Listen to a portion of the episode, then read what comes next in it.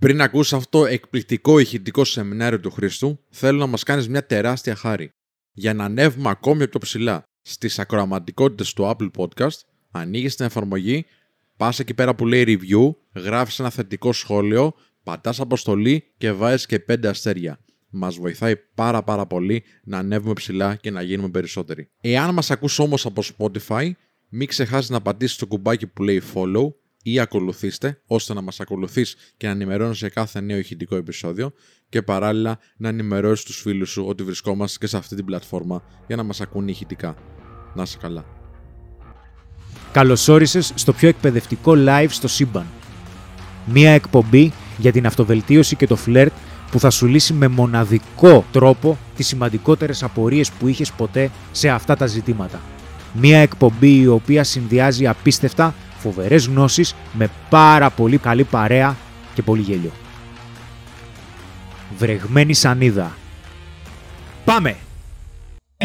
Καλησπέρα σας. Καλώς ορίσατε στην καλύτερη εκπομπή του Σύμπαντος. Όχι Σύμπαν, ναι. Ωραία, είμαι ο Χρήστος από το Μένο Style και για άλλη μια φορά έχουμε μια εκπομπή για βρεγμένη σανίδα. Όπου το σημερινό θέμα που θα αναλύσουμε είναι φλέγον, μας έχει κάψει όλους. Έχουμε να κάνουμε σοβαρή συζήτηση και να πούμε αρκετά πράγματα. Γιατί, γιατί υπάρχει περίπτωση να θέλεις να φλερτάρεις κάποια γυναίκα που ξέρεις ήδη. Μπορεί να είναι φίλη, μπορεί να είναι απλή γνωστή, μπορεί... Μπορεί, αλλά δεν έχει σημασία. Σας ευχαριστούμε που είσαστε εδώ σήμερα στο live. Βέβαια, όπως καταλαβαίνετε, σήμερα δεν θα πω περίεργες συστάσεις. Θα κάνω απλές συστάσεις γιατί, γιατί είμαστε και απλά και ανδρικά σε άλλη εκπομπή. Σήμερα έχω μαζί μου τον Σπύρο. Σπύρο, καλώς όρισες. Καλώς σας βρήκα. Καλώς μας βρήκες. Καλώς ήρθε και το κοινό μας. Ανεβαίνει πάρα πολύ. Καλησπέρα, παιδιά. Χρόνια πολλά και όλες τις ημέρες, να πούμε. Ελπίζω να περάσετε καλά. Πάμε και στον επόμενο φίλο να τον εισάγουμε. Βέβαια μαζί μας, εντάξει, καταλαβαίνετε τώρα ποιος άλλος είναι ο Κάζιο. Έχει γίνει εδώ πέρα φίρμα. Έχουμε κάνει μάγκα. Τέλος πάντων. Καλώς όρισες, Κάζο. Καλώς όρισες. Άντε. Ωραία. Λοιπόν, ε, είναι πολύ μεγάλο το θέμα που τυχαίνει, γιατί θα, θα ξεκινήσω λέγοντας κάποια πράγματα απλά, για να μπω μετά σε κάποιες αναλύσεις που θέλω να κάνω, γιατί πιστεύω ότι το συγκεκριμένο θέμα είναι πάρα πάρα πολύ βασικό και μας έχει απασχολήσει όλους. Ε, και πιστεύω το καλύτερο παράδειγμα που θα μπορούσα να δώσω είναι το δικό μου. Διότι πραγματικά ε, δεν έκανα βήμα, που λέει δεν πάει βήμα, ναι, έτσι δεν πήγε ένα βήμα. Ε, ειδικότερα όταν βρισκόμουν σε μια παρέα, είτε αυτή ήταν από κοινούς γνωστούς, είτε αυτή ήταν από, ε, από τη σχολή μου. Το ζήτημα που, είχε που δημιουργούνταν ήταν ότι όταν βρισκόμουν σε μια παρέα και μου άρεσε μια γυναίκα, εντάξει, υπήρχε ένα-ένα πάρα πάρα πολύ βασικό πρόβλημα. Δεν το μάθαινε ποτέ. δηλαδή, ήξερα μόνο εγώ ότι μου αρέσει. Ε, μπορεί να το ήξεραν και όλοι οι υπόλοιποι και να το μάθαινε και εκείνοι. Απλά δεν το μάθαινε από εμένα. Αυτό ήταν το πρώτο πρόβλημα. Γιατί, προφανώς υπήρχαν κι άλλα, αλλά δεν ήξερα πώς να τις εκφράσω ενδιαφέρον. Αν λοιπόν έχουμε διάφορες κλίμακες ενδιαφέροντος, κλίμακες ενδιαφέροντος, που θα ήθελα να το σχολιάσω αυτό και να το αναλύσω στη συνέχεια, αρχικά είχα στο μυαλό μου ότι θα έπρεπε να πάω να τη πω με την πρώτη «Μου αρέσει, σε παντρεύομαι». Να είναι το πρώτο πράγμα που θα πω. Από την άλλη, δεν ήξερα πώς να την προσεγγίσω, γιατί είχα στο μυαλό μου ότι αν πάω να της μιλήσω, θα καταλάβει ότι μου αρέσει και αυτό θα ήταν μειονέκτημα γιατί θα με θεωρούσε εύκολο. Μη είχε φάει χούφτα μου εμένα τώρα θα με πείραζε που θα με θεωρούσε εύκολο. Τέλος πάντων. Οπότε υπήρχε ένα μεγάλο πρόβλημα σε αυτό. Γιατί δεν έκανα ποτέ το πρώτο βήμα να της εκφράσω ερωτικό ενδιαφέρον που είναι το τελικό στάδιο ένδειξης ενδιαφέροντος σε μια γυναίκα. Γιατί άλλο της εκφράζω ενδιαφέρον, άλλο της δείχνω ότι τη βλέπω και ερωτικά γιατί με ιντριγκάρει και με ελκύει και σαν χαρακτήρας, όχι μόνο σαν εξωτερική εμφάνιση. Οπότε δεν έκανα το πρώτο βήμα, ποτέ, ούτε καν να της μιλήσω, ούτε καν να τη γνωρίσω. Ακόμα υπήρχαν και κάποιες άλλες περιπτώσεις, μη φανταστείς ότι ήταν πολλές αυτές οι περιπτώσεις, κατά τις οποίες, ε, όπους στις οποίες, τώρα είναι και live, δεν μπορούμε να κάνουμε, δεν μπορούμε να κάνουμε μοντάζ με τίποτα, κατάλαβες, τώρα βγαίνουν όλες τις βλακίες. Λοιπόν, όπου η γυναίκα μου έδειχνε κάποιο ενδιαφέρον, υπήρχαν κάποιες γυναίκες, να είναι καλά, μου έκαναν και κάποια κοπλιμέντα και φυσικά το μυαλό μου ε, έπαιζε διάφορα, δεν ήταν μόνο σε ένα σημείο. Δηλαδή, από τη μία έλεγα, για να μου κάνει κοπλιμέντο της αρέσω. Ωραία. Ας περιμένω. Και δεν έκανα τίποτα. Οπότε, και τι έγινε, μια τρύπα στο νερό. Από την άλλη, τι συνέβαινε; Δεν ήξερα τι θα έπρεπε να κάνω μετά. Δεν ήξερα δηλαδή πώς να τις μιλήσω μέσα σε ένα ε, ευρύτερο πλαίσιο. Δεν ήξερα δηλαδή πώς να συνεχίσω. Άστα βράστα. Οπότε παρόλο που υπήρχαν πολλές περιπτώσεις γυναικών που μου άρεσαν, δεν ήξερα καθόλου πώς να το διαχειριστώ. Γιατί, γιατί προφανώς δεν ήταν το θέμα μόνο στο κομμάτι του φλερτ, δηλαδή πώς να δημιουργήσω κάποια έλξη, πώς να την πειράξω, πώς να πω με συγκεκριμένα πράγματα κάποιες πληροφορίες για εμένα, πώς να μάθω με συγκεκριμένο τρόπο κάποιες πληροφορίες για εκείνη, αλλά βασικά στοιχεία κοινωνικοποίησης δεν τα είχα. Με αποτέλεσμα... Μ, τρίχες στη χούφτα. Εντάξει, με αποτέλεσμα να μην πηγαίνει πουθενά η συγκεκριμένη φάση. Και σε περίπτωση λοιπόν που έχετε κάποιες γνωστές ή υπάρχουν κάποιες κοπέλες που σας αρέσουν στον κοινωνικό σας κύκλο, έχω να σας προτείνω κάποιες συμβουλές που εμένα με έχουν βοηθήσει στο παρελθόν. Αν και από κοινωνικό κύκλο, από τότε που άρχισα να προσεγγίζω γυναίκες που δεν ήξερα, γυναίκες που ήταν άγνωστες για μένα, ε, ασχολιόμουν ελάχιστα Δηλαδή, πραγματικά, αν κάτι τύχαινε. Οπότε, θα πρέπει να ξέρεις κάτι. Αν περιμένεις, και αυτό είναι λιγάκι μια πικρή αλήθεια. Αν περιμένεις ε, αυτή η μία γυναίκα που σου αρέσει από τον κοινωνικό σου κύκλο, αυτή η μία φίλη ξεχωριστή, όπου έχεις εναποθέσει πάνω της όλες τις ελπίδες σου για να δημιουργήσεις μία σχέση, μία ερωτική σχέση, και ολόκληρη την ερωτική σου ζωή έχεις στηρίξει πάνω της όλες τις ελπίδες για το τι θα κάνεις με τη συγκεκριμένη γυναίκα, υπάρχει πιθανότητα να προβάλλεις συμπεριφορές οι οποίες δείχνουν ανασφάλεια, απελπισία και απόγνωση. Και η γυναίκα το καταλαβαίνει γιατί τι έχουμε πει, όταν έχουμε τεράστια ανάγκη να μας προσφέρει κάτι ένας άλλος άνθρωπος, έχουμε συμπεριφορές που του δείχνουν ότι θέλουμε να του πάρουμε αξία αντί για να προσφέρουμε αξία. Και αυτό δεν είναι κάτι ελκυστικό και υπάρχει περίπτωση να τον βάλει σε μία αμυντική θέση. Γι' αυτό και λέμε πάντα ότι το θέμα δεν είναι όταν λέμε ότι να έχεις επιλογές, δεν λέμε ότι να παίζεις ταυτόχρονα με πολλές γυναίκες. Εμείς αυτό που λέμε ποιο είναι ότι να έχεις επιλογές γιατί; Να έχεις την νοοτροπία ότι μπορείς να δημιουργήσεις μία εξίσου ποιοτική επιλογή ή να δημιουργήσεις μία ακόμα και καλύτερη ποιοτική επιλογή από ό,τι έχεις ήδη. Γιατί; Γιατί ψυχολογικά όταν στηρίζουμε όλες μας τις ελπίδες και όλη μας την ευτυχία και όλη μας τη ζωή γύρω από ένα άτομο, αν κάτι δεν πάει καλά με αυτό το άτομο, τότε ολόκληρη η ζωή μας, όπως έχουμε πει, εξατμίζεται. Και δεν μπορούμε να διαχειριστούμε σωστά τον σχεδιασμό του μέλλοντος. Υπάρχει θέμα. Αρχικά έχουμε μια κοπέλα, ας πούμε, εντάξει, μια κοπέλα είναι, πώς θέλεις από την ίδια παρέα να προσεγγίσεις, μην είσαι άπλιστος. Λοιπόν, έχεις μια κοπέλα λοιπόν που σου αρέσει, η οποία αυτή την κοπέλα την γνωρίζεις ήδη. Υπάρχει περίπτωση να είναι από κοινή παρέα. Υπάρχει περίπτωση να μην είναι κοινή παρέα. Υπάρχει περίπτωση να είναι μια συμφιτητριά σου η οποία έχετε γνωριστεί, δεν έχετε γνωριστεί. Ok. Okay. Υπάρχουν, δύο μεγάλες, βασικά υπάρχουν τρεις κατηγορίες οι οποίες υπάρχει περίπτωση να συνδέονται μαζί, μεταξύ τους. Γιατί το πρώτο πράγμα που χρειάζεται να κάνεις είναι μία αξιολόγηση. Η αξιολόγηση αυτή ποια είναι; Κάνουμε λοιπόν μία αξιολόγηση. Καλώς.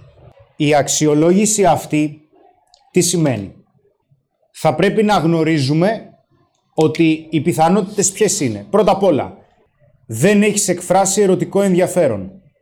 Που είναι σημαντικό. Υπάρχει περίπτωση να μην έχεις εκφράσει ερωτικό ενδιαφέρον. Μπορεί να την ξέρεις, να έχετε γνωριστεί, να μην έχετε γνωριστεί. Δηλαδή, εντάξει, συμβαίνει εδώ. Λοιπόν, η άλλη περίπτωση είναι να έχεις εκφράσει ερωτικό ενδιαφέρον και να ήρθε απόρριψη. Καλώς. Η άλλη περίπτωση είναι να μην έχεις εκφράσει ερωτικό ενδιαφέρον, αλλά να είσαι της κολλητικής, μπας και αρπάξεις κάνα μεζέ και έχεις μπει ζω, εφηλική ζώνη. Αυτές είναι σε γενικές γραμμές η αξιολόγηση που χρειάζεται να κάνεις. Θα μου πεις τι μπορεί να συμβαίνει, τι, τι αλλάζει από τη μία περίπτωση στην άλλη. Εντάξει. Πρώτα απ' όλα, θα, θα πάρω τα πιο βασικά.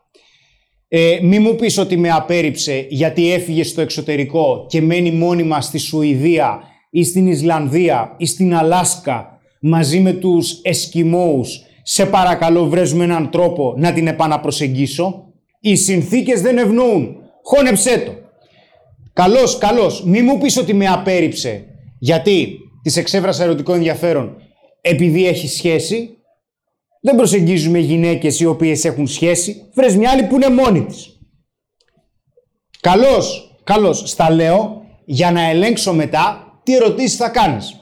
Έχουμε λοιπόν ότι είναι η απόρριψη. Απορρίφθηκες. Υπάρχει περίπτωση να απορρίφθηκες επειδή είσαι πάρα πολύ καλό παιδί. Δηλαδή, σε αυτήν την περίπτωση έχουμε μια μεγάλη δεξαμενή που έχει να κάνει με την έλξη. Δηλαδή απορρίφθηκες λόγω έλξης. Και μετά έχεις τις άλλες περιπτώσεις. Δηλαδή, πρώτα απ' όλα, σε περίπτωση που μπεις στη διαδικασία και σε έχεις μπει φιλική ζώνη, δηλαδή σε βλέπει σαν φίλο, θα χρειαστεί να αρχίζεις να κρατάς αποστάσεις και να μην κάνεις μαζί της όσα κάνουν οι φίλοι. Όπως έχουμε πει, έχω, έχω ξαναγυρίσει live, έχουμε γυρίσει πάρα πολλές εκπομπές όσον αφορά για τη φιλική ζώνη. Γιατί, γιατί θα πρέπει να αρχίζει να σε βλέπει διαφορετικά.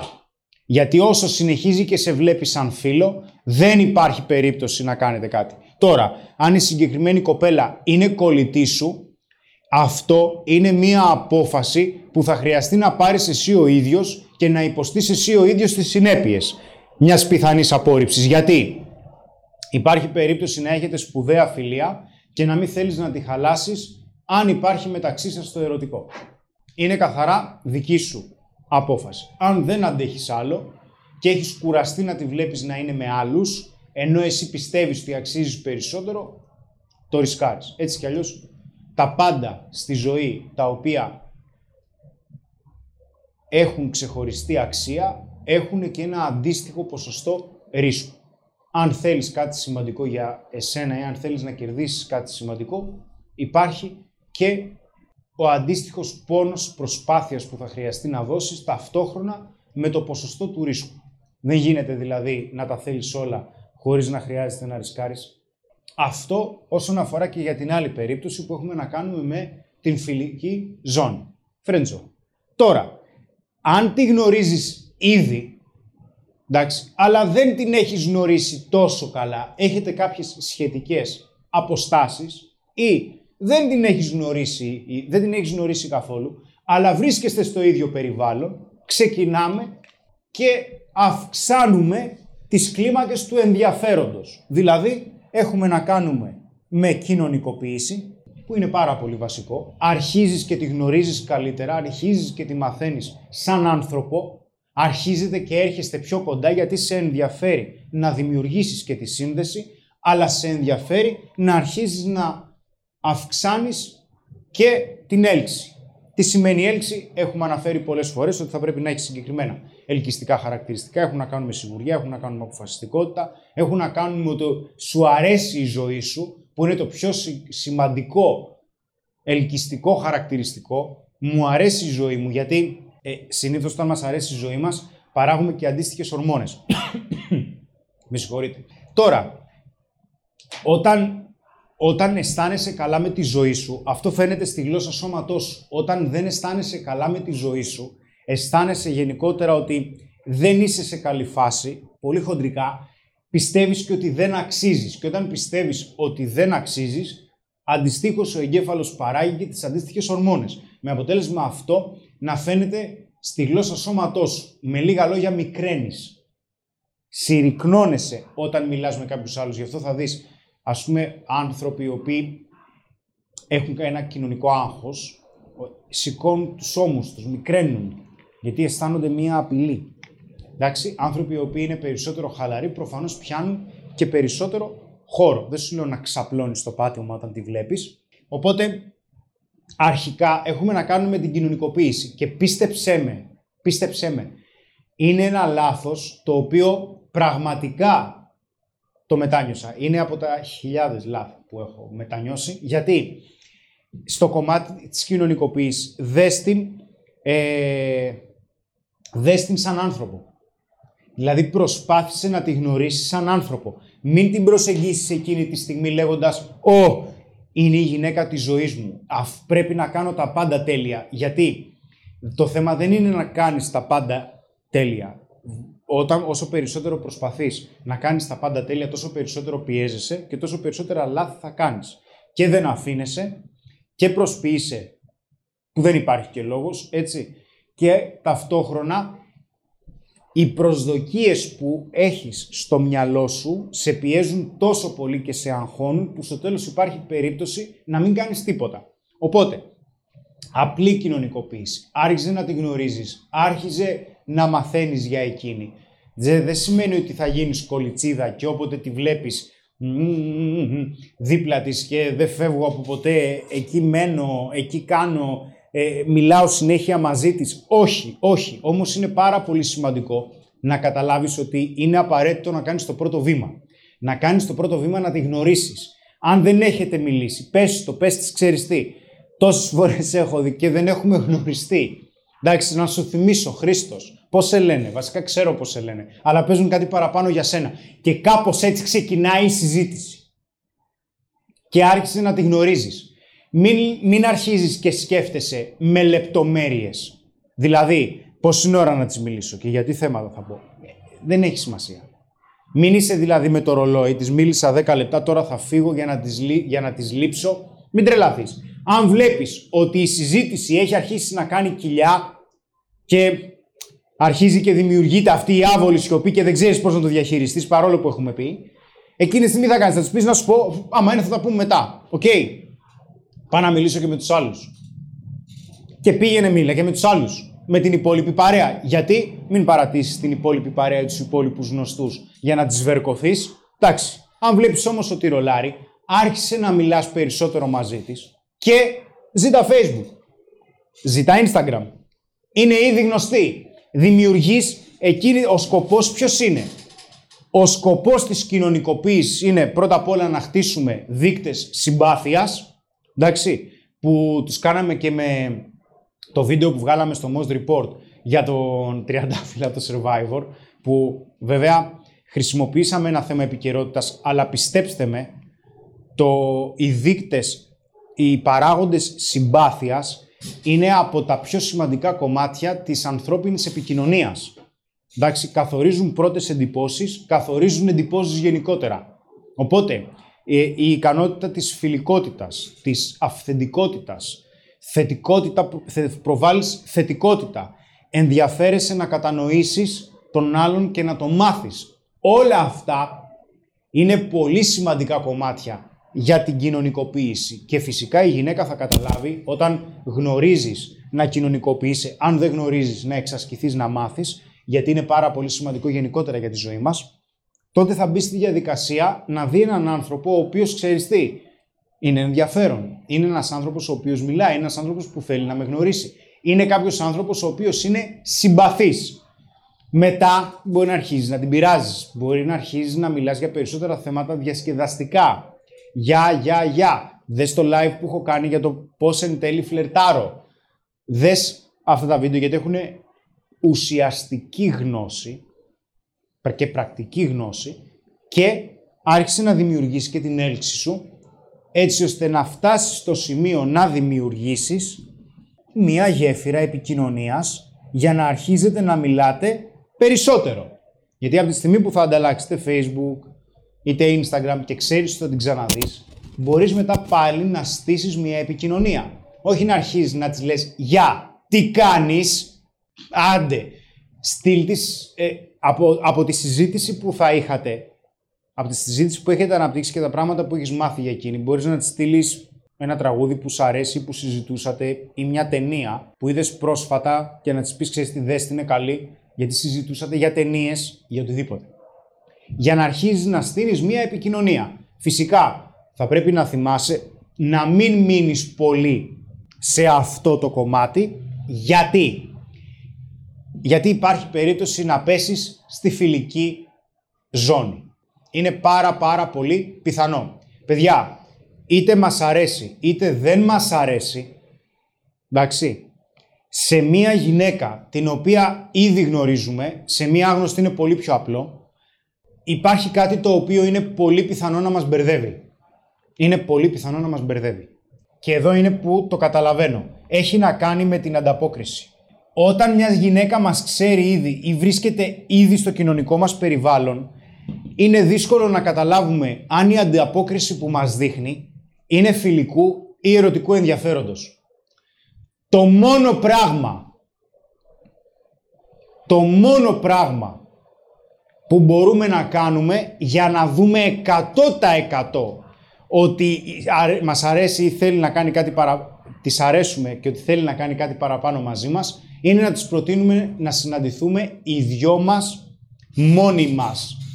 Ή συνήθως σε αυτές τις περιπτώσεις θα δούμε αν τις κάνουμε κάποιο κοπλιμέντο, αν δεν μας έχει κάνει ήδη, ή όταν είμαστε κοντά της, προσεκτικό άγγιγμα, αν επιστρέφει κάποιο κοπλιμέντο πίσω, αν μας αγγίζει και εκείνη ή αν προσπαθεί να μας μάθει, εκτός από την αποκάλυψη των προθέσεων που είναι και το πιο απλό και το πιο άμεσο και το πιο γρήγορο και το πιο ξεκάθαρο που έχει να κάνει με το να τις προτείνουμε να συναντηθούμε οι δυο μας αυτά, αυτά τα τρία είναι κάποιοι δείκτες οι οποίοι μας αυξάνουν κάπως τα ποσοστά για να καταλάβουμε αν υπάρχει αμοιβαίο ενδιαφέρον από τη γυναίκα που μας αρέσει ήδη. Οπότε, όταν σου αρέσει μια γυναίκα και για παράδειγμα βρίσκεσαι στη φάση του ότι τη βλέπεις συχνά, εντάξει, ε, ή είσαι φάντασμα για αυτήν και περνάει από μέσα σου, ούτε καν σου δίνει σημασία, δεν σε έχει παρατηρήσει. Ή έχετε ήδη γνωριστεί και έχετε κάποια τυπική σχέση και από μέσα σου όταν τη βλέπεις λιώνεις, να θυμάσαι, γιατί είναι τεράστιο το κομμάτι της επικοινωνίας, παράμετροι, μεταβλητές κλπ ότι το να κοινωνικοποιηθείς και να τη γνωρίσεις καλύτερα, να δημιουργήσεις μια έλξη με όλα αυτά που έχουμε πει μέχρι τώρα και να δημιουργήσεις μια περαιτέρω γέφυρα επικοινωνίας είναι ένα πρώτο απλό αλλά ταυτόχρονα πρακτικό πλάνο για να ξέρεις τι θα κάνεις μετά. Τώρα, αν με ρωτήσεις και αν φοβάμαι να της μιλήσω, Pornhub. Εντάξει. Και αν φοβάμαι μην απορριφθώ, σπίτι σου. Pornhub. Είναι τι επιλογές έχεις φίλε ή φίλη. Δεν ξέρω, βλέπουν και οι φίλες Pornhub. Έχουμε και. Αλλά τέλος πάντων, εντάξει, τώρα βλέπουν, ποτέ δεν ξέρεις ό,τι θέλετε κάνετε για όνομα του Θεού. Τώρα, όσον αφορά στην περίπτωση της φιλικής ζώνης, στο είπα τι πρέπει να κάνεις. Θα χρειαστεί να το αποφασίσεις, δεν είναι εύκολη η απόφαση, αλλά υπάρχουν και δυσκολότερες στη ζωή. Να διαφοροποιήσεις το φιλικό για να αρχίζει να σε βλέπει σαν εραστή. Αν δεν σε βλέπει σαν εραστή, δεν υπάρχει περίπτωση να έχουμε έστω μια βασική αρχή θεμε θεμελιοποίησης της έλξης. Τώρα, σε περίπτωση που έχεις ήδη απορριφθεί επειδή έχεις εκφράσει ενδιαφέρον από την συγκεκριμένη γυναίκα ή δεν ξανασχολείσαι, εντάξει, ή αν θέλεις εκ νέου να δημιουργήσεις πάλι κάτι καινούριο, να θυμάσαι θα πρέπει να δώσεις μεγαλύτερη βαρύτητα στην έλξη. Δηλαδή, οποιαδήποτε συμπεριφορά είναι απελπισμένη, απεγνωσμένη, ε, είμαι διατεθειμένος να κάνω τα πάντα για να είμαι μαζί σου. Όχι. Αυτό το αφήνεις. Και για άλλη μια φορά προσπαθείς να εξελίξεις αν σε ξέρει ήδη, προφανώς η κοινωνικοποίηση έχει δημιουργηθεί. Οπότε θα πρέπει να δεις πώς μπορείς να βελτιώσεις ήδη την έλξη που έχετε. Δηλαδή, υπάρχει περίπτωση να σε θεωρεί δεδομένο, πες κανένα όχι. Άρχισε να επικοινωνείς μαζί της, αρχικά για να δεις τι ανταπόκριση θα υπάρχει. Αν δεν υπάρχει ανταπόκριση από τη γυναίκα που ήδη σε έχει απορρίψει, που κατά τη γνώμη μου από τη στιγμή που σε έχει απορρίψει μια φορά, καλύτερα να προχωρήσεις, μην επιστρέφεις πάλι σε παλιές υποθέσεις. Δεν υπάρχει λόγος. Πιστεύω ότι χάνεις ενέργεια και χρόνο. Εντάξει; Γιατί πάντα κάτι καλύτερο περιμένει από την απόρριψη. Αν όμως εσύ ο ίδιος αυτή την περίοδο της ζωής σου άρεσε πάρα πολύ, πιστεύεις ότι έχεις κάνει κάτι λάθος, θα χρειαστεί να το επαναπροσεγγίσεις το θέμα. Δηλαδή, αρχίζεις και επικοινωνείς πάλι, αρχίζεις και μιλάτε, αν ήδη την ξέρεις και βλέπεις όταν αρχίζεις και την πειράζεις, αρχίζεις και παρουσιάζεις περισσότερο δυναμισμό, αποφασιστικότητα, θετικότητα, μεγαλύτερο ενδιαφέρον στην επικοινωνία σας. Αρχίζεις να θέλεις να τη μάθεις, αρχίζεις να της δείχνεις ότι έχεις και εσύ κριτήρια, έχεις και εσύ όρια, τότε υπάρχει περίπτωση, υπάρχει πιθανότητα να ανέβει, να αυξηθεί η έλξη και σε, αυτό το, σε αυτή την περίπτωση να δεις χαρά σκέλια σου. Τώρα, επειδή υπάρχει περίπτωση να μπερδεύεσαι με το κομμάτι της έλξης, γιατί έχω πει πάρα πολλά πράγματα για έλξη, η αλήθεια είναι, το κατά πόσο προβάλλεις κάποια ελκυστικότητα, ναι μεν παίζει ρόλο και εξωτερική εμφάνιση, τα έχουμε αναλύσει, είναι αυτοσεβασμός και κριτήρια. Αυτό τι σημαίνει; Φαντάσου ότι είναι μία ζυγαριά. Σε αυτές τις, σε αυτέ, σε, σε, στο κάθε άκρο της ζυγαριάς είναι πώς την κερδίζεις, πώς σε κερδίζει, που είναι πάρα πολύ βασικό. Αν προβάλλεις ότι έχεις ανάγκη από επιβεβαίωση, απελπισία, ότι ε, το μόνο που με νοιάζει είναι η εξωτερική εμφάνιση, δεν θέλω να σε γνωρίσω γιατί είμαι απελπισμένος, δεν θα είσαι κάποιος που θα θέλει και εκείνη να σε κερδίσει. Γιατί πάνω απ' όλα, τι έχω πει, είναι η ζωή σου, πόσο γουστάρεις τη ζωή σου, εντάξει, που είναι το νούμερο ένα, γιατί η ζωή σου είναι ο κόσμος που προβάλλεις και που η γυναίκα θέλει να μπει σε αυτόν τον κόσμο και φυσικά είναι πόσο ξεχωριστή είναι για εσένα. Που είναι πολύ σημαντικό αυτό. Είναι για εσένα. Το πόσο ξεχωριστή είναι για εσένα προφανώς εδώ έχει να κάνει και με τον αυτοσεβασμό αλλά και με τα κριτήρια. Τη γυναίκα την κερδίζεις από τη ζωή σου και από διάφορες ελκυστικές συμπεριφορές που έχεις αλλά και ταυτόχρονα όταν της δείχνεις ότι είναι ξεχωριστή για εσένα. Όχι με τρόπους που αρχίζει να τις παίρνεις λουλούδια χωρίς λόγο. Αρχίζει να τις συμπεριφέρεσαι καλά, δηλαδή ε, να, να κάνεις τον οδηγό, να τις κάνεις χάρες μόνο και μόνο για να πάρεις ως αντάλλαγμα κάτι, γιατί η γυναίκα αυτό, πολύ σωστά βέβαια, θα το θεωρήσει χειριστικό και ότι υπάρχει περίπτωση να το κάνεις με την οποιαδήποτε, γιατί το μόνο που αξιολογήσει είναι η εξωτερική της εμφάνιση. Το νούμερο ένα είναι ο χαρακτήρας. Η εξωτερική εμφάνιση παίζει ρόλο, αλλά παιδιά δεν έχουμε όλοι και τέτοια γούστα, έτσι. Μπορεί μια γυναίκα που μου αρέσει εμένα πάρα πολύ, εσένα να μην σ' αρέσει το ίδιο. Οπότε το πώς την κερδίζεις είναι αρχικά με τη ζωή σου, ότι η ζωή σου τη γουστάρεις, εντάξει, και ότι έχεις κριτήρια. Το πόσο ξεχωριστή είναι για εσένα. Δηλαδή, είμαι διατεθειμένος να σου δείξω ότι είσαι ξεχωριστή, γιατί σε δείχνω ξεχωριστή. Αλλά θέλω να μου δείξεις και εσύ ότι είμαι ξεχωριστός για σένα.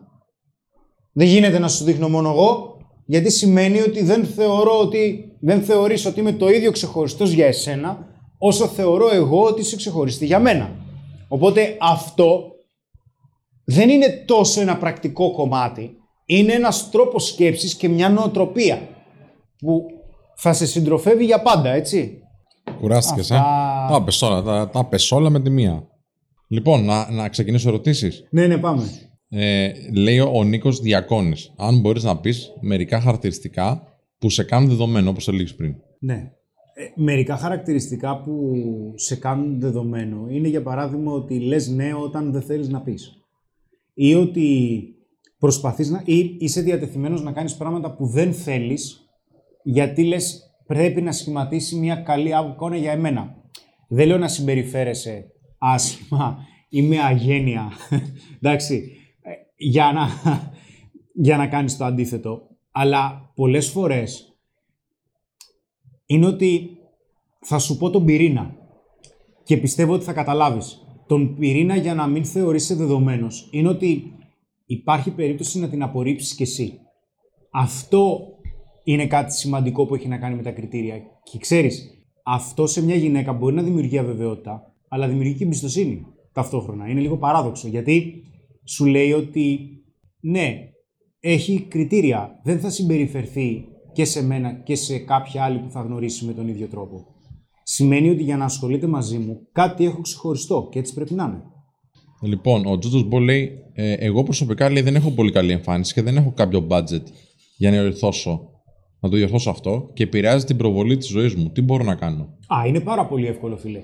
Ε, θα σου πω πώς θα βελτιώσεις τη, τη, ζωή, τη, τη ζωή σου. Πρώτα απ' όλα, από τη στιγμή που δεν έχεις πολύ μεγάλο budget να αφιερώσεις, είναι εύκολο να κάνεις διατροφή.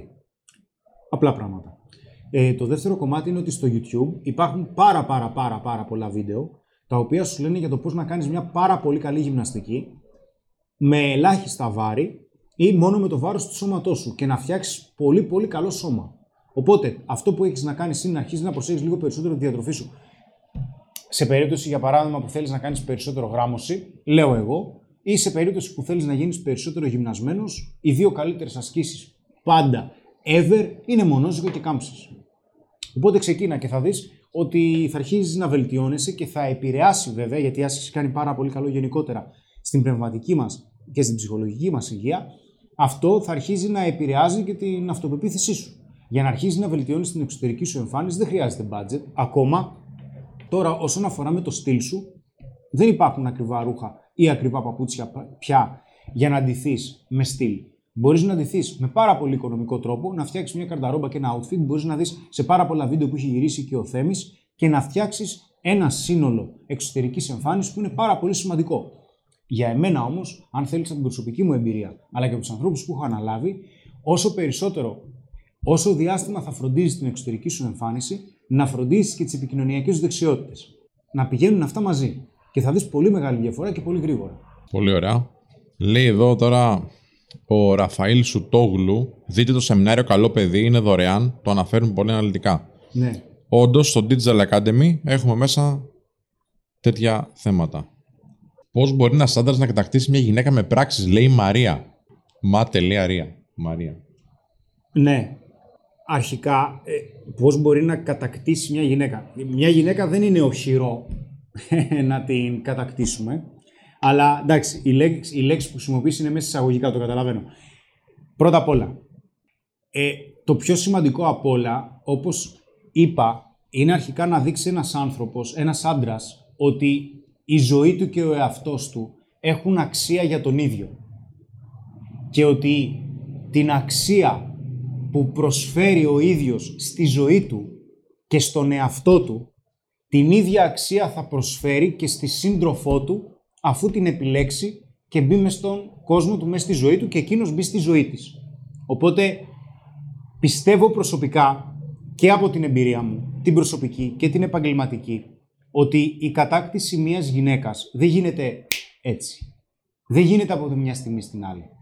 Είναι μια διαδικασία που χτίζεται και να σου πω και την αλήθεια, χρειάζεται συνεχής, συνεχή επίβλεψη. Δηλαδή, χρειάζεται να βλέπεις πως συνεχίζει, αν συνεχίζει να σε σέβεται ή να σε θαυμάζει η γυναίκα που είναι δίπλα σου. Οπότε δεν είναι μια διαδικασία η οποία πρώτα απ' όλα γίνεται με ένα κλικ. Γιατί μπορεί να σε δει μια γυναίκα να, της, να την ιντριγκάρει, αλλά χρειάζεται μετά με συγκεκριμένες συμπεριφορές να της δείξεις ότι είσαι κάποιος όπου μπορεί να εμπιστευτεί. Είσαι κάποιος όπου δεν θα κρυμαστεί πάνω της και θα περιμένει να πάρει εκείνε τις πρωτοβουλίες. Σου φέρνω παραδείγματα, έτσι. Οπότε αυτό έρχεται και με την πάροδο του χρόνου. Γιατί η γυναίκα έχει μία αντίληψη της αξίας σου, αλλά αυτό μπορεί να αλλάξει. Όχι μόνο προς το αρνητικό, αλλά και προς το θετικό. Η αξία μας είναι συνεχώς υποκατασκευή. Και φυσικά από τη στιγμή που θα κατακτήσεις μια γυναίκα, δεν μου αρέσει η λέξη γιατί το να την κατακτήσεις είναι σαν να την έχω υπό μου. Κατάλαβες, δεν μου αρέσει κάτι τέτοιο. Μια γυναίκα είναι δίπλα μας, δεν είναι πίσω μας. Γιατί η στήριξη μιας γυναίκας είναι πάρα πάρα πολύ σημαντική για, για έναν άντρα. Είναι πάρα πολύ σημαντική. Είναι σως. Και η στήριξη του άντρα προς τη γυναίκα βέβαια. Οπότε όλη αυτή η διαδικασία είναι συνεχώς υποκατασκευή όπως σου είπα. Δεν είναι one-off, έγινε και εντάξει τώρα την έχω ή τον έχω. Χρειάζεται να το κοιτάμε το θέμα, να, το, να συνεργαζόμαστε για να γίνεται η σχέση καλύτερη. Γιατί δεν είναι και δύσκολο να βαρεθούμε ή να αρχίζουμε να εκνευριζόμαστε με τα ίδια και τα ίδια, όπως φαντάζομαι γνωρίζεις. Λοιπόν, λέει ο Κώστας Μαρπίνης. Μιλάμε καθημερινά, δεν έχω καταλάβει το είδος της ανταπόκρισης. Είναι κρύο ζέστη, θετική όμως το να βρεθούμε. Αν θέλει να βρεθούμε, αλλά φιλικά, πώς θα την κάνω να καταλάβει το σκοπό μου; Ε, με δύο τρόπους. Ή θα της το πεις από πριν, θα της πεις: Ξέρεις, για να είμαι ξεκάθαρος απέναντί σου, δεν βγαίνω μαζί σου φιλικά. Ή ε, θα της δείξεις στο πρώτο ραντεβού που θα βγείτε ότι δεν έχετε βγει φιλικά. Λοιπόν, ο Νίκ The λέει: Μάγκες, μιλάμε αρκετό καιρό. Πολύ καλή κοπέλα, έτσι μου έχει βγάλει τουλάχιστον. Πριν τέσσερις μέρες μου είπε ότι της αρέσω, αλλά αγχώνεται να βγει μαζί μου, δεν ξέρω τι να κάνω. Θα της δώσεις λίγο χώρο. Και ταυτόχρονα θα βάλεις και κάποια όρια. Θα της πεις: Οκ, δεν έχω θέμα, αλλά καταλαβαίνεις ότι το απλά να μιλάμε ε, και αυτό να μην οδηγεί κάπου, δεν υπάρχει κάποιος λόγος να συμβαίνει. Εγώ θέλω να σε δω γιατί μου αρέσεις, γιατί είσαι ξεχωριστή, έχω δει κάποια ξεχωριστά χαρακτηριστικά πάνω σου και θα ήθελα να σε γνωρίσω ακόμα περισσότερο. Αλλά να έχουμε μία σχέση μέσα σε εισαγωγικά, μέσα από ένα τηλέφωνο, ε, δεν είναι σχέση. Οπότε, πάρ το χρόνο σου, σκέψου το και βλέπουμε. Α, ο Νίκος πει λέει: Καλησπέρα, είμαστε στην ίδια παρέα από παιδιά και τώρα είμαστε 22. Εδώ και ένα χρόνο τι θέλω, αλλά βγαίνουμε μόνο με την παρέα. Πώς μπορεί να αλλάξει το φιλικό που υπάρχει σε ερωτικό; Όπως είπα πριν, φιλέ. Όπως είπα πριν θα χρειαστεί να αρχίζεις να μιλάς μαζί της πέραν της παρέας. Ανταλλάξτε και κάνα μήνυμα εκτός. Άρχισε να κάνεις λίγο έλξη. Άρχισε να της πεις στο τέλος πες της, ξέρεις κάτι, πάμε για μια βόλτα. Οι δυο μας. Γιατί βαρέθηκα σπίτι. Αν υπάρχει ένα ενδιαφέρον και από εκείνη, θα δώσεις και εκείνη μια ευκαιρία όπως θα δώσεις και εσύ δεν σημαίνει το ότι θα βγείτε. Έχουμε σχέση. Γιατί υπάρχει περίπτωση να σου πει η γυναίκα, τι είπα πριν, η αξία χτίζεται. Να πει, οκ, μου έχει δείξει κάποια χαρακτηριστικά που μου αρέσουν. Ας δω ρε παιδί μου τι θα γίνει να βγούμε και οι δυο μας. Οπότε ξεκινάει η διαδικασία. Είτε καλός είτε κακός, θα χρειαστεί να αρχίσετε να μιλάτε οι δυο σας ή να βγαίνετε οι δυο σας. Δημήτρης Βασιλείου. Θέλω να ρωτήσω αν εκφράσουμε ξεκάθαρα το ενδιαφέρον μας και η κοπέλα δεν ανταποκριθεί, πώς αντιμετωπίζουμε το αν μας βλέπει περίεργο μάτι όταν συναντιόμαστε και μιλάμε. Για το μετά, λέει ο φίλος. Ναι, κοίταξε. Αν δεν είσαι διατεθειμένος να υποστείς τις συνέπειες, δεν κάνεις το πρώτο βήμα. Πιο απλό δεν γίνεται. Δεν ασχολείται κανένας με τα μόρια, εντάξει. Δεν ασχολείται κανένας. Καλά, αν της προτείνεις ρε φίλε να βγείτε ή να πάτε μια βόλτα οι δυο σας, ε, τι θα πεις όλους τους υπόλοιπους, Ξέρετε τι έκανε αυτός; Μου πρότεινε να βγούμε. Εντάξει. Ε, ακόμα και έτσι να είναι, απλά θα ξεχαστεί μετά. Δηλαδή και εγώ το έχω στο μυαλό μου πολύ αυτό. Πάρα πάρα πολύ. Μην τυχόν και το συζητήσουν. Ναι, ναι, και χαλάσει η παρέα κτλ. Δεν ασχολείται κανένας πραγματικά. Το ίδιο ισχύει για το δρόμο ή στα μαγαζιά που πας να φλερτάρεις. Λέει ο άλλος, αν με απορρίψεις θα με δουν όλοι. Ναι, σιγά που κάθονται τώρα και βλέπουν ναι. όλοι, πίνουν το ποτό τους κτλ. Σιγά. Δημοσθένης Παπαδόπουλος. Πώς να δώσω στον εαυτό μου κίνητρο για να βγω έξω; Κάθομαι όλη μέρα μέσα, σκρολάροντας στο Instagram. Τι να κάνω, το όριξε για να βγω δεν έχω. Κρατάτε συντροφιά να είστε καλά. Ε, να σε καλά, αδελφέ μου. Θα πρέπει να γνωρίζεις τι είναι αυτό που έχεις να κερδίσεις σε περίπτωση που αρχίζεις να βγαίνεις έξω. Ίσως μπορεί να θέλεις και να ασχολούνται οι άλλοι μαζί σου επειδή κάθεσαι μέσα στο σπίτι και αν βγεις έξω να σταματήσουν να ασχολούνται. Sorry που σου μιλάω έτσι. Είναι, ένα, είναι μια πιθανότητα, δεν είναι η πραγματικότητα. Το θέμα είναι ότι αυτό που θα χρειαστεί να καταλάβεις και στο λέω και επαγγελματικά και φιλικά αυτό, σου μιλάω σαν είσαι δικός μου άνθρωπος, μην περιμένεις από τους άλλους να σου δώσουν κίνητρο. Γιατί κάθε φορά που θα χρειαστεί να χρειάζεται να κάνεις, που θα χρειαστεί να κάνεις κάτι σημαντικό για εσένα, θα στο ορίζουν οι άλλοι. Θα περιμένεις από τους άλλους να σου πούν κάτω. Εσύ θα χρειαστεί να βρεις το κίνητρο να βγεις έξω. Δεν γίνεται να σου πω εγώ ποιο είναι το κίνητρο να βγεις έξω, γιατί θα είναι σαν να σε πείσω, να σε πείσω εγώ να αλλάξεις τη ζωή σου. Όχι. Εσύ θα χρειαστεί να πείσει τον εαυτό σου να βγεις έξω. Αν δεν έχεις λόγο να βγεις έξω, εγώ τι λόγους να σου πω; Καταλαβαίνεις τι σου λέω. Αλλά είναι legit ερώτηση. Λέει εδώ ο Μάνος Σταυρίδης, λέει καμιά φορά σχολιάζουν οι κοπέλες, λέει αρνητικά τις προσεγγισει Παιδιά, σχολιάζουν αρνητικά τις κακές προσεγγίσεις. Τις άσχημες προσεγγίσεις. Ή ακόμα και καλώ. Δεν ξέρω αν είδατε που έγινε viral η φάση με τον τύπο που βγήκε με τον Μόριο. Ναι, ο τρελός. Αυτά σχολεία. Αυτά είναι άθλια. Αυτά είναι άσχημα. Ε, όταν θα προσεγγίσεις με έναν ωραίο τρόπο, ευγενικό τρόπο, σαν άνθρωπος με σεβασμό, δεν έχεις κάτι να φοβάσαι. Ακόμα και αν το σχολιάσει, πώς το σχολιάσεις, θα πει Α, μια ωραία προσέγγιση. Ή τέλος πάντων, κοίτα να δεις κορίτσι, αν με προσέγγισες αυτός, εντάξει, δεν είμαι διαθέσιμη ή για κάποιο λόγο δεν προχώρησε, αλλά νιώθω καλά με τον εαυτό μου γιατί ένας ωραίος κύριος, ένας ωραίος άντρας με προσέγγισε. Έτσι δουλεύει, παιδιά. Ε, και για να μην παρεξηγηθούμε με το σκηνικό που έγινε τώρα, όταν λέμε τρελός, εννοούμε μέσα σε εισαγωγικά, έτσι. Μπορεί να είναι. Ή, ή, ναι, ή μπορεί να ήξερε πολύ καλά τι έκανε, έτσι. Δεν παίρνει ελαφρυντικά. Ναι. Εντάξει, δεν έχει ελαφρυντικά. Άρρωστο, παιδί μου, εντάξει. Ναι. Για όνομα του Θεού, είναι καταδικαστές αυτές οι πράξεις. Λοιπόν, ε, η Αναστασία λέει σωστός ο Σπύρος. Έτσι είναι ρε κορίτσια τώρα, εντάξει. Α, δεν θα έρθει ένας άνθρωπος δηλαδή να σε προσεγγίσει όμορφο με σεβασμό, με αυτοπεποίθηση, να σκετάει στα μάτια και σε ένα ωραίο φωτεινό μέρος, παιδιά. Πήγε ο άλλος τώρα και την κυνηγούσε μέσα στο, σκοτάδι, να πούμε. Εντάξει, μα είναι. και το πιάσανε, και καλά κάνανε. Μέσα, μέσα, λοιπόν. να μην βγει ποτέ. Λοιπόν, λέει ο Μάνος Σταυρίδης, πάλι ο φίλος, πώς να προσεγγίσει μια κοπέλα που δουλεύει στη Wind. να πάει με την... Τέλος πέρα την πλακά, όταν πας και προσεγγίζεις μια κοπέλα στο χώρο που δουλεύει, μπορεί να δημιουργήσει ζήτημα. Εντάξει, ο καλύτερος τρόπος είναι αυτό που λέμε και στο Instagram πάρα πολύ συχνά, γιατί μας την κάνετε αυτή την ερώτηση. Ε, όταν σχολάει, της ρωτάς αν βλέπεις πραγματικά ότι υπάρχει ενδιαφέρον και δεν είναι μια ευγένεια απλά από, το, από τη διαδικασία της εξυπηρέτησης. Έτσι. Αν πραγματικά βλέπεις ενδιαφέρον, πε τη. Ε, τι ώρα σχολάς, σχολάω τάδε. Ωραία. Τάδε και τάδε θα είμαι εκεί πέρα. Αν θες, έλα. Να γνωριστούμε λίγο καλύτερα. Μόνο αυτό, παιδιά, δεν χρειάζεται κάτι άλλο. Μην της δημιουργείτε πρόβλημα στη δουλειά της. Γενικά, μην δημιουργείτε πρόβλημα στους ανθρώπους. Λοιπόν. Ε, από τη στιγμή που είσαι και τακτικός πελάτης, μάνο μου, από, το, από ό,τι λες, προφανώς ε, θα σε εξυπηρετεί με λίγη ευγένεια παραπάνω. Αν πραγματικά πιστεύεις ότι είναι ενδιαφέρον ερωτικό, τότε πέσει αυτό που σου είπα. Ο Άγγελος λέει: Έκανα μια προσέγγιση σε μια κοπέλα, όμως με απέρριψε. Μου μιλάει ακόμα, μου κάνει πλάκα, μιλάμε γενικά.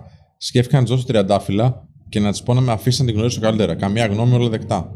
Καλύτερα να της δείξεις ότι έχεις και εσύ κριτήρια και ότι μην επικοινωνείς τόσο μαζί της από τη στιγμή που σε απέρριψε. Δείξει δηλαδή ότι από τη στιγμή που σου είπε και εκείνη όχι, τώρα θα χρειαστεί να προσπαθήσεις λιγάκι εκείνη να σε κερδίσει.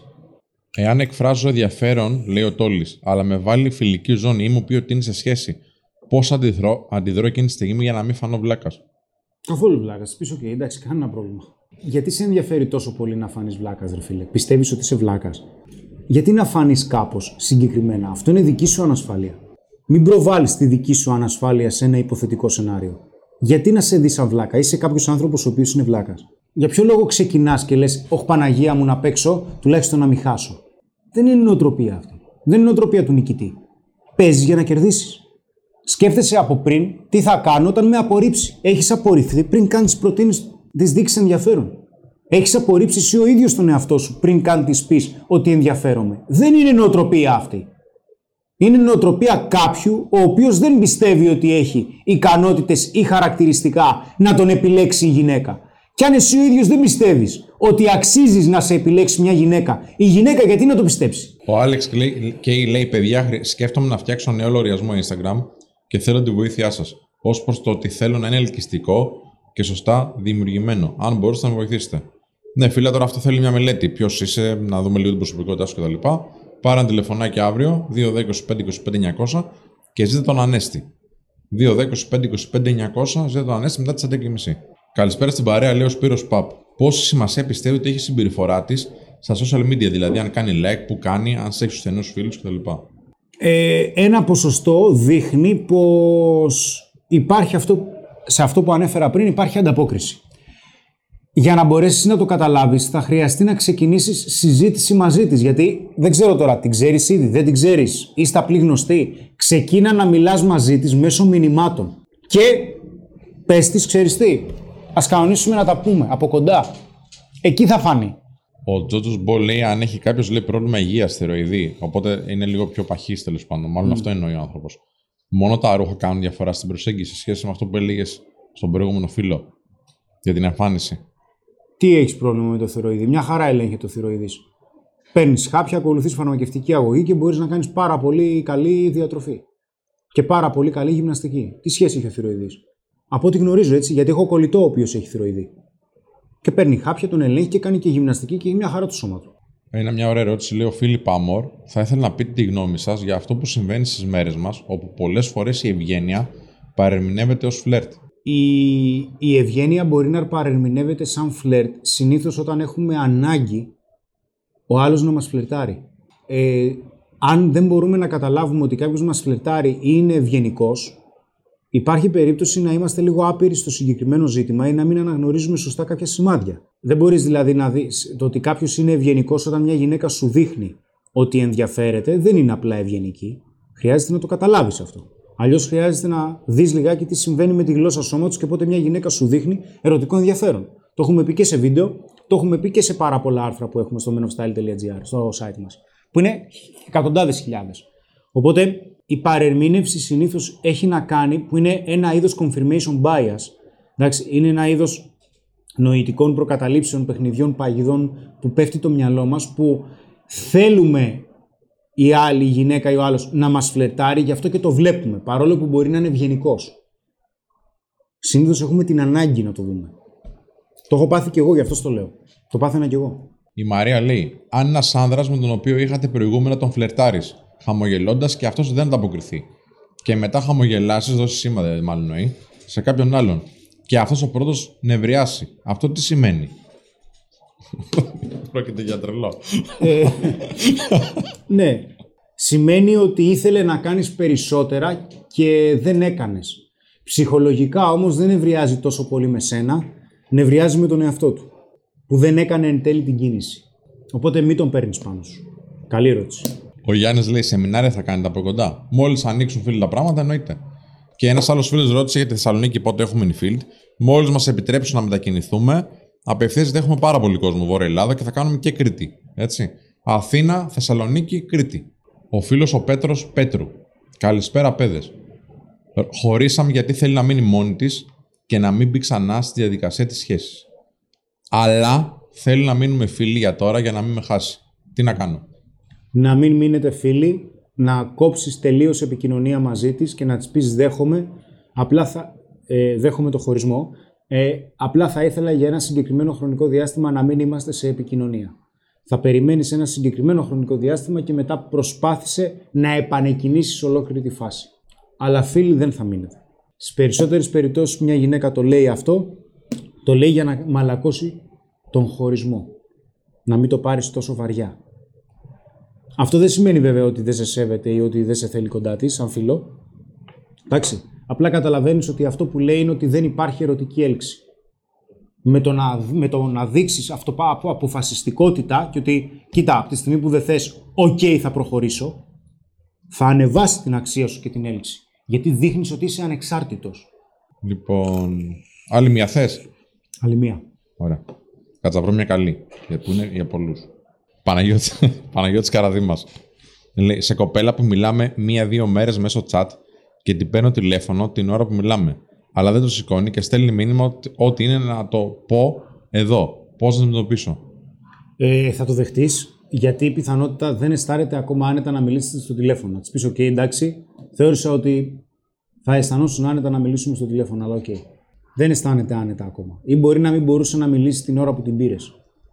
Πρώτα της το λες. Θα της πεις να σου πω: Μπορείς να μιλήσουμε στο τηλέφωνο, να σε καλέσω, γιατί τα λέμε ωραία από τα μηνύματα. Ακούσω και λίγο τη φωνή σου. Πρώτα τη ρωτάς, δεν το κάνεις από μόνος σου. Εγώ πάντα σε αυτό είχα πάντα στο μυαλό μου όταν δεν ήθελα να μιλήσει από το τηλέφωνο ότι θέλει να σκεφτεί περισσότερο αυτό που της λες. Αυτό που τη ρωτάς, για παράδειγμα. ναι. Γιατί στα μηνύματα έχεις αυτό το περιθώριο, μπορείς και πέντε λεπτά να σου πάρει να σκεφτεί να απαντήσεις. Μπορείς να της βάλεις και χρόνο να της πεις: Μπορείς σε κάνα τέταρτο να σε καλέσω. να μιλήσουμε και στο τηλέφωνο, γιατί θα είναι καλύτερα πιστεύω. Μην ξεχνάς ότι από τη στιγμή που προτείνεις έναν λόγο να κάνει κάτι κάποιος, οι πιθανότητες να το κάνει αυξάνονται 91%. Τέλεια. Λοιπόν, σας ευχαριστούμε πάρα πολύ. Ευχαριστώ βέβαια εδώ πέρα τους ανθρώπους που χωρίς αυτούς δεν θα μπορούσα να κάνω το σημερινό live. Ο Σπύρος, ο Κάζιο.